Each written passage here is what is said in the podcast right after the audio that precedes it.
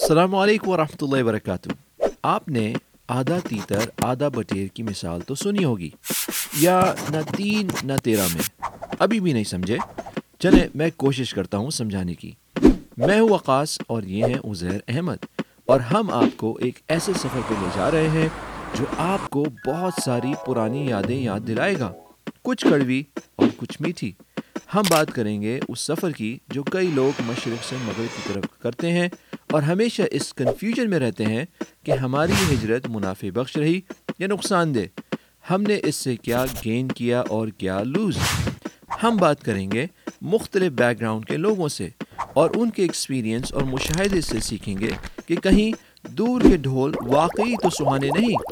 جلد آ رہا ہے نہ ادھر نہ ادھر کے نام سے۔